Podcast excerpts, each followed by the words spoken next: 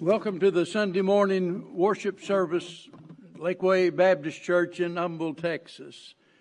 We're delighted that each one of you have chosen to worship with us this morning. And as you've already figured out, this is no doubt the most unusual Easter service we've ever had. For the first time, we are, at least to some great degree, unable to assemble together as we normally do. And we're so thankful that we have the means that we can conduct this service online. Those that cannot be here for whatever reason, that they're able to tune in and to study the Word of God with us.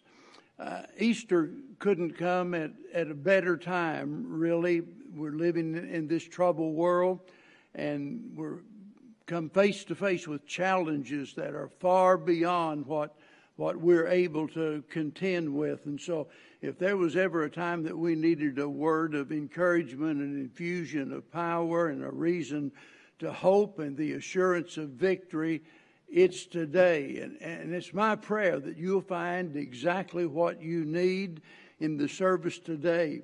I'm going to have Brother Preston to come and to lead us in a word of prayer. And right after that, uh, I want you to worship along with us in song as we're blessed by special music. So uh, stay tuned and uh, worship as we uh, worship the Lord and praise Him this morning in music.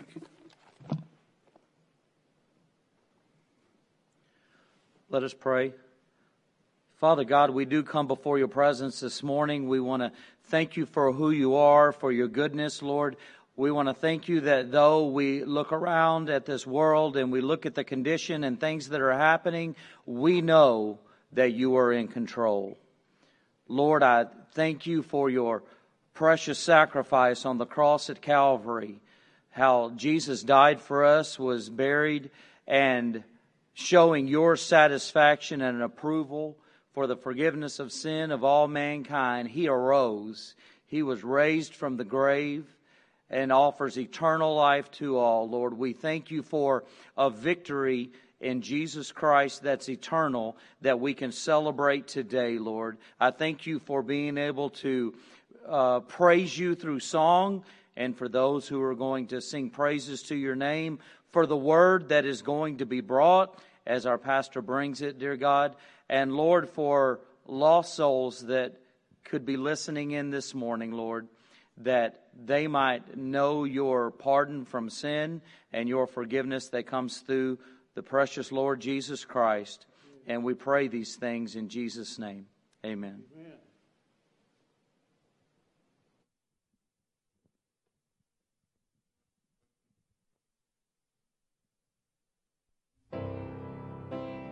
The city was Jerusalem the time was long ago. The people called him Jesus. The crime was the love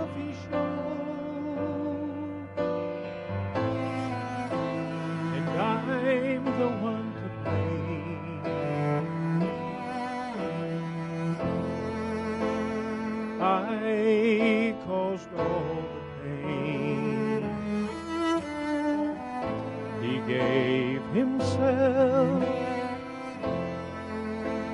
the day he wore my crown.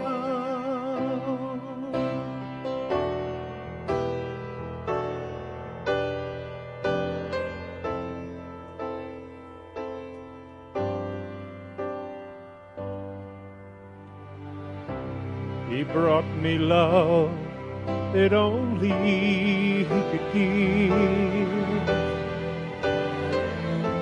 I brought Him cost cry. And though He taught me how to live,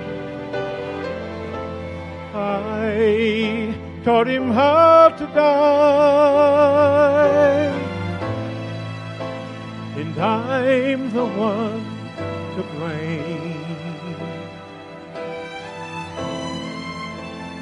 I caused all the pain. He gave himself the day he wore my crown.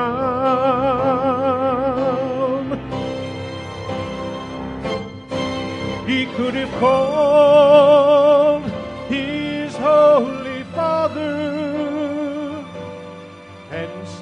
Take me away, please take me away. He could have said, I'm not guilty, and I'm not gonna stay. I'm not gonna pay. But he walked right through the gate and then on up the hill.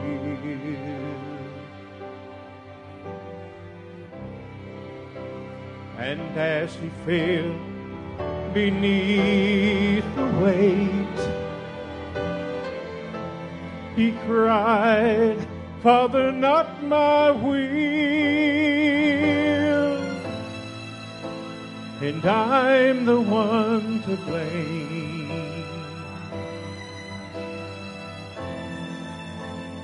I caused all the pain. He gave himself the day he wore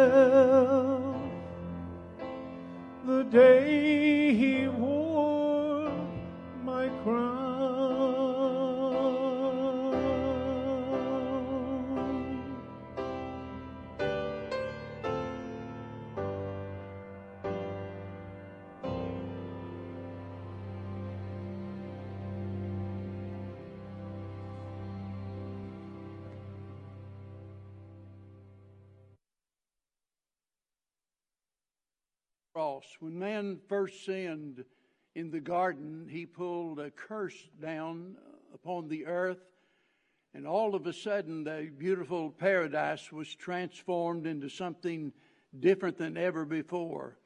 All of a sudden, because of the curse, it put fury in the beast and venom in the serpent, and of course, thorns on the roses. And those thorns represent the curse that is upon mankind. And because of Christ, thank God, He became a curse for us. I want you to listen as Kirsten and Kaylee sing about this great love of His as they come and sing just now. And I trust your heart will be blessed.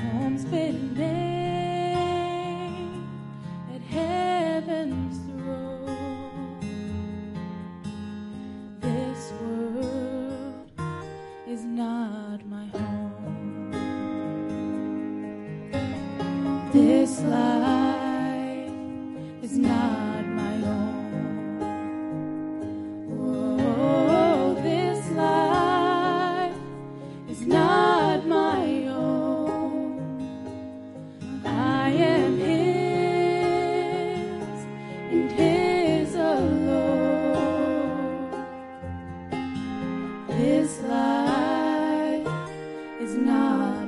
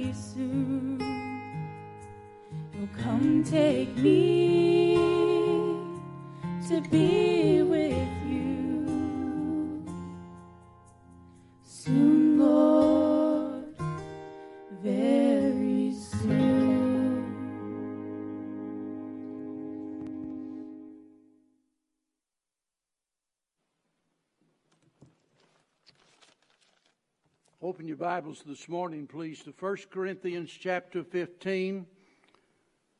We'll have another song a bit later at the end of the message, and I hope you'll you'll stay tuned if you're listening online.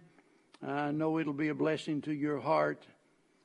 As Paul nears the end of his letter to the troubled church at Corinth, all of a sudden he shifts his focus from their difficulties to their delight. And um, of all of the different subjects that Paul could have considered, I don't think any could be more glorious than what he speaks of here in this chapter. It begins with the glorious gospel itself. And then it concludes with a challenge for God's people to continue in the work of the Lord. In between those two things, he speaks about the Lord's resurrection and how it relates to both, both the gospel and both our service as the children of God. And out of all of the tremendous truths that we could discuss this morning, I want you to focus with me on verse number 20. Paul says, But now is Christ risen from the dead and become the firstfruits of them that slept. Sometimes you know from the beginning that you're going to fail before you start.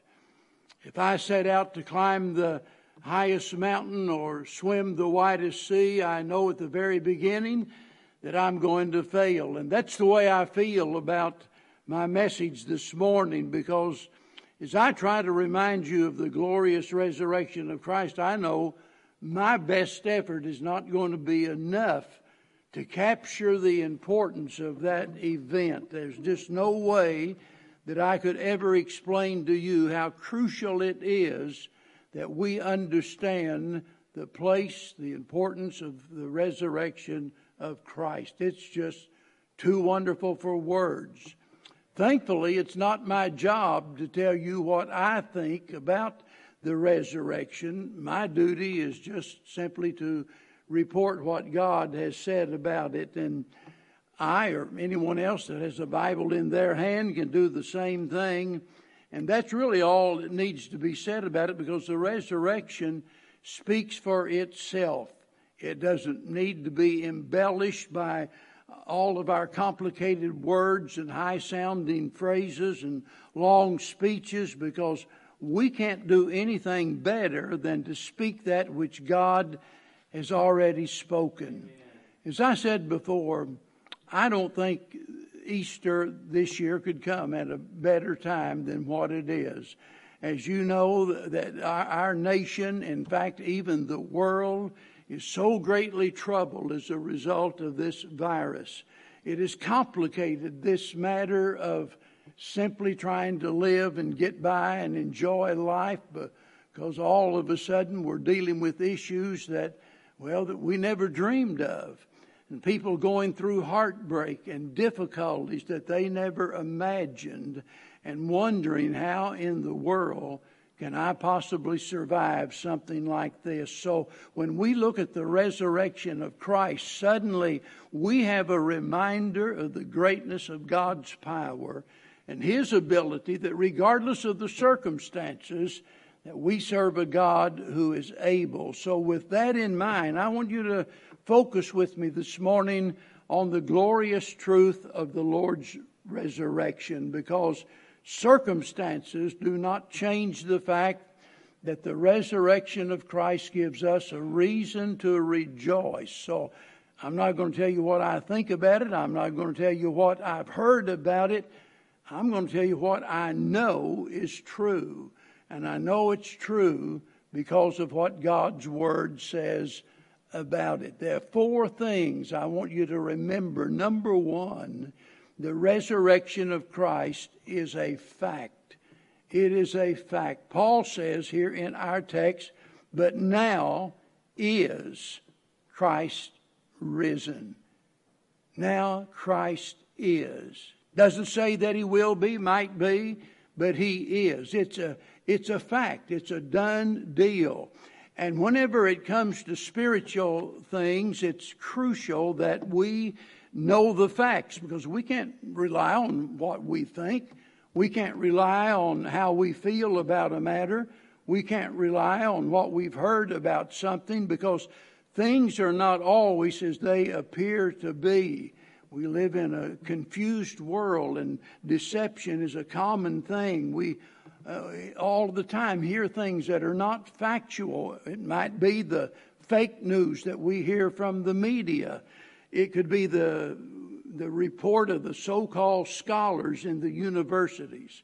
It could be the research of scientists, some that would conclude that there is no God, just a big bang, and all of a sudden everything magically appeared. Most sadly, it might even be from the pulpit of many churches.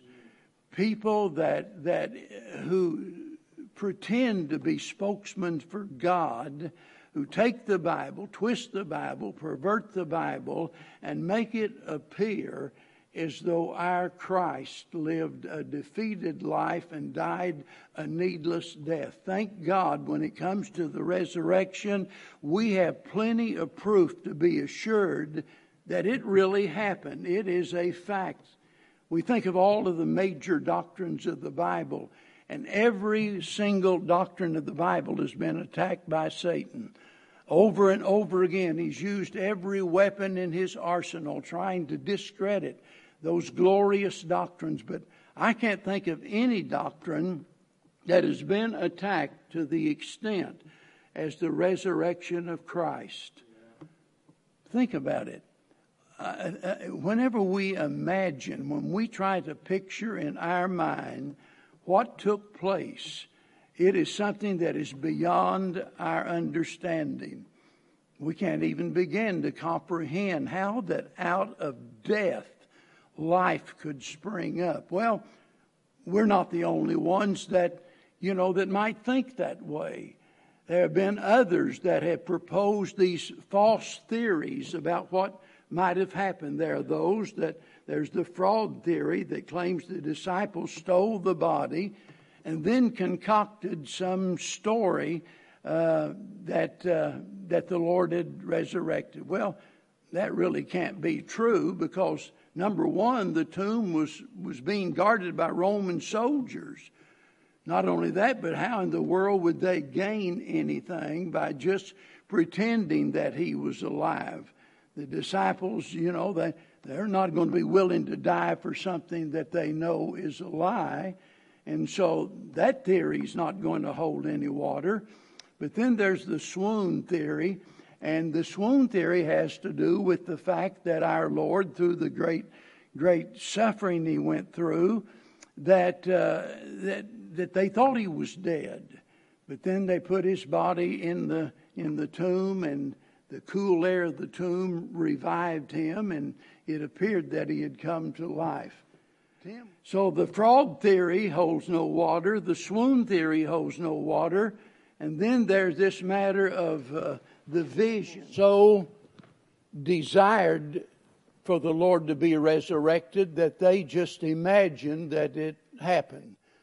That it's all based on their hallucination. They just dreamed it up and wanted to believe it so bad that they convinced themselves that it's true. So none of those theories hold any water. They, they don't even make common sense. The factual truths are these. Number one, the tomb was empty. There's no way to explain that away. The tomb was empty, and the Lord appeared over and over again. He appeared to his followers, and we have a record of that on one occasion to over 500 brethren. And then at the very end, he appeared to the 11 and gave them their final instruction. So that is a fact. Another fact is the fact that the disciples were changed. Imagine when the Lord was crucified and the Lord had already warned them, you're going to be hated and despised. You're going to be even killed. So they they knew, according to what the Lord had prophesied, that this was going to happen. And so they know that they've got a rough road ahead and, and their lives are in jeopardy. And yet, all of a sudden, they're willing to risk their very life. Those that had been cowardly become courageous, and those that had been downcast are now feared with joy, and they're willing to die for the cause of Christ. You don't you don't uh, have that mindset if you know that it is uh, is a big lie that has been made up. But you know the the best evidence of all is the fact that God promised. God gave His word. That's that's all we should really need. God said it happened. We we don't need all of this evidence. God can't lie. God said His Son was raised up from the grave. And that ought to settle it for each and every one of us. So the resurrection is a fact, a fact that we can depend upon. But not only is it a fact, it is a factor. You see, a lot of times facts are not necessarily factors. By that, I mean, something can be factual without being of great importance. There's nothing significant about it. But when we come to the resurrection of Christ, we see that it is significant in a lot of different ways. It's significant in the first place because it declares that Jesus is the Son of God in Romans chapter number 1 and verse 3 and verse 4, Paul states that emphatically that he was declared to be the Son of God. Now, there's no doubt about who Jesus claimed to be. That's the record is clear. He, he claimed to be the Son of the living God. And he says, He that hath seen me hath seen the Father. So we know who Jesus claimed to be, and we know what the critics said about him. The critics said he's a liar. The critics said he is an impostor. The critics said he is insane, that he's demon possessed, and you have to admit, he was either a liar or a lunatic or a Lord. And, and I'm here to tell you, he's Lord. He's Lord. He did exactly what he said that he would do, affirming that he is who he claimed to be. So the resurrection is affirming these claims that you might say it is heaven's amen to what Jesus did when he arose from the grave. It declares him to be the Son of God. Secondly, it demonstrates the power of God. Many folks today, especially, have, have questioned, they've set in judgment of God's power. because there are those that are wringing their hands worried about what the future holds. There are those that find themselves in a dilemma they don't know how to solve.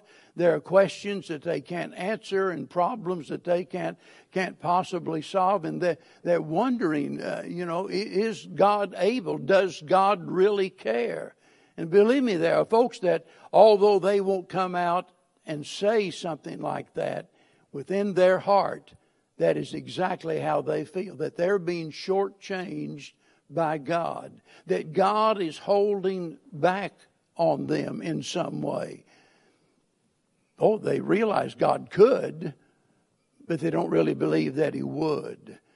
You know, we can we can call it anxiety, we can call it worry, but it all amounts to the fact that it is the kind of fear that the Bible forbids Christians to have.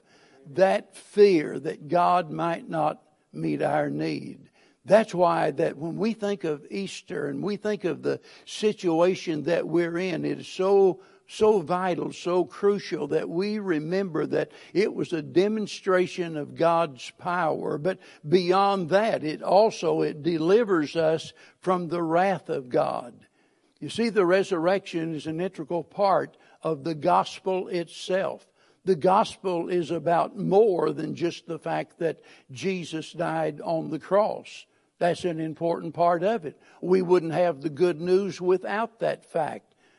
But there's more to it than that. Had Jesus been just been crucified and buried, and that was the end of the story, there'd be no hope for mankind whatsoever. Thank God it's because that after three days and three nights that he came up out of the grave, and it's a proof that he is able, able to do exceeding abundantly above all that we could ever ask or think, able to deliver us from the wrath of God. Not only that, the resurrection discharges the promises of God. We think about all the things that God promised to do. We go back through the ages to the ancient prophets. We think about the virgin birth being prophesied and his death being predicted and all of those things. And no doubt for generation after generation, there were those who transmitted that truth down to the next generation and they would embrace it and then they would pass it on.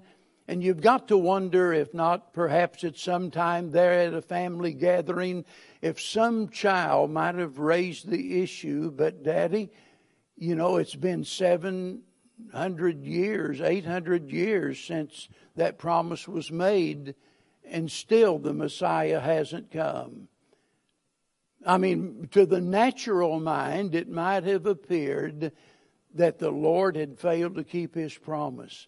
But when we look at the resurrection, we know that it, it, indeed is a fact. Jesus promised that he was going to be crucified, but he was also going to be raised up on the third day it happened exactly like he said. And when we are overwhelmed by our troubles, whenever we are overcome by our fears, we need to think about that empty tomb. Don't be guilty of listening to the wrong people. Listen to what God has said about it. And I don't know of anything in the world more delightful to God's people than this fact. Matthew chapter 28, and the Lord just before he ascends back into heaven. And there he's meeting with his disciples and giving them their commission. And, and, and here we find the declaration given by the, by the angel in regards to our Lord and said, said uh, that he is risen. He is risen. Think of all of the three word declarations that you can think of. It was General Sherman that said, War is hell. MacArthur said, I shall return. Of course, here in Texas, we say, Remember the Alamo. But boy, nothing, nothing in the world can match what was said there in verse 6 of Matthew 28. He is risen. He is risen. Thank God for that because that announcement was made at a time when when all seemed to be lost. to the disciples. I mean, all of a sudden they are heartbroken, they're fearful, they're depressed, they are confused. Nothing seemed to make any sense whatsoever because not only are they grieving over the terrible injustice that caused Jesus to suffer and die, they're troubled about their situation. I suspect you would be also. I mean, after all, the Lord said they're going to be hated, despised, and persecuted. So they're wondering to themselves, how are we going to cope? How can we survive what lies ahead? But whenever they think about when they think about that empty tomb, all of a sudden they're reminded that our God is able. They're in pain and they're perplexed, but then suddenly they hear those three words He is risen. And that same truth also can transform our lives today. It can do the same for us that it did for them. It brought them great delight. It brought them, it brought them peace in their heart. Think about it. The resurrection, it affects us personally, for one thing. You know, we talk about the fact that God so loved the world, and indeed, He does. But God loves you as an individual. And the death of Christ was not only for the sins of the world, the death of Christ, the price he paid, was for you, for me, for each and every one of us personally. And so the resurrection and its part in the gospel affects each one of us personally, and certainly it's a pleasurable experience to know that we serve a risen Savior. Amen. Because that gives us the assurance that whatever our need is, that we have a God that's bigger than that. We can face death without any fear. Amen. Don't have to worry about that. Eh, Paul said, you know, to to die is gain.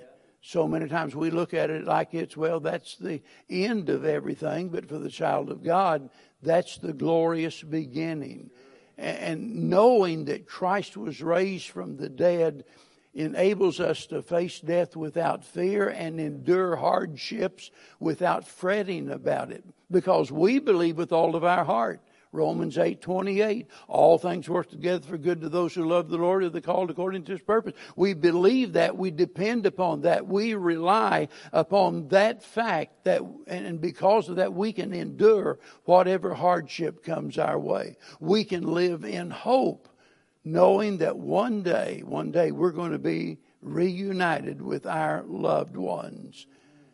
Isn't it wonderful to live with the assurance that someday we're going to have a new body that is incorruptible? A new body that is like unto the body of the Lord Jesus Christ. And, and that brings us to the next thing. Notice here, it says that he is, notice the first fruits. He is the first fruits. That means there's something more to follow.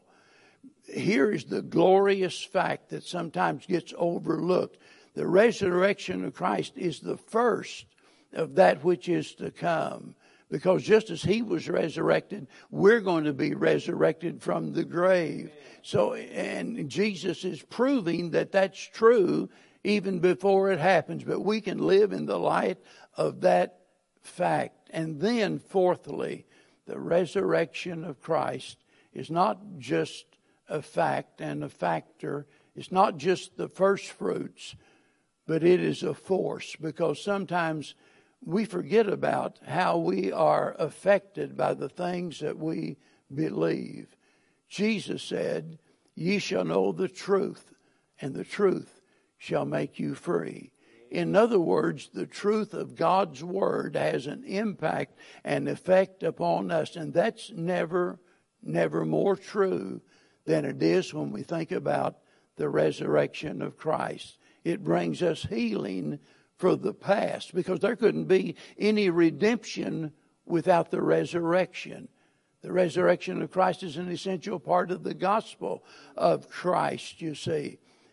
Other than that, Paul said, if you examine those verses in 1 Corinthians 15, he said that we would be yet in our sins. Wouldn't that be horrible?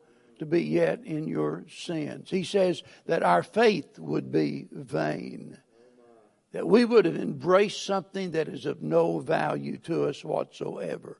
He tells us that our preaching would be worthless.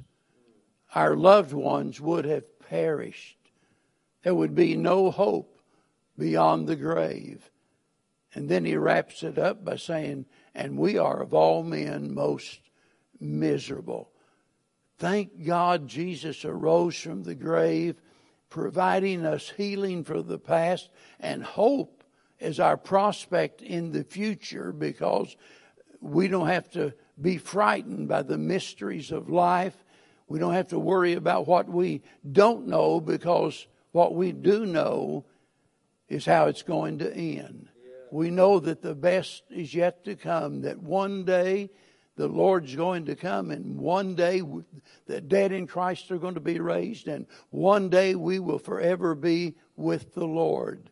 So there's healing for the past and hope for the prospect that we look toward, but then there's hope for the very present. In Philippians 3 and verse number 10, Paul spoke about that as he, as he expressed the great desire of his heart and the desire of his heart was to be like Christ and to enter into, into the fellowship of his suffering.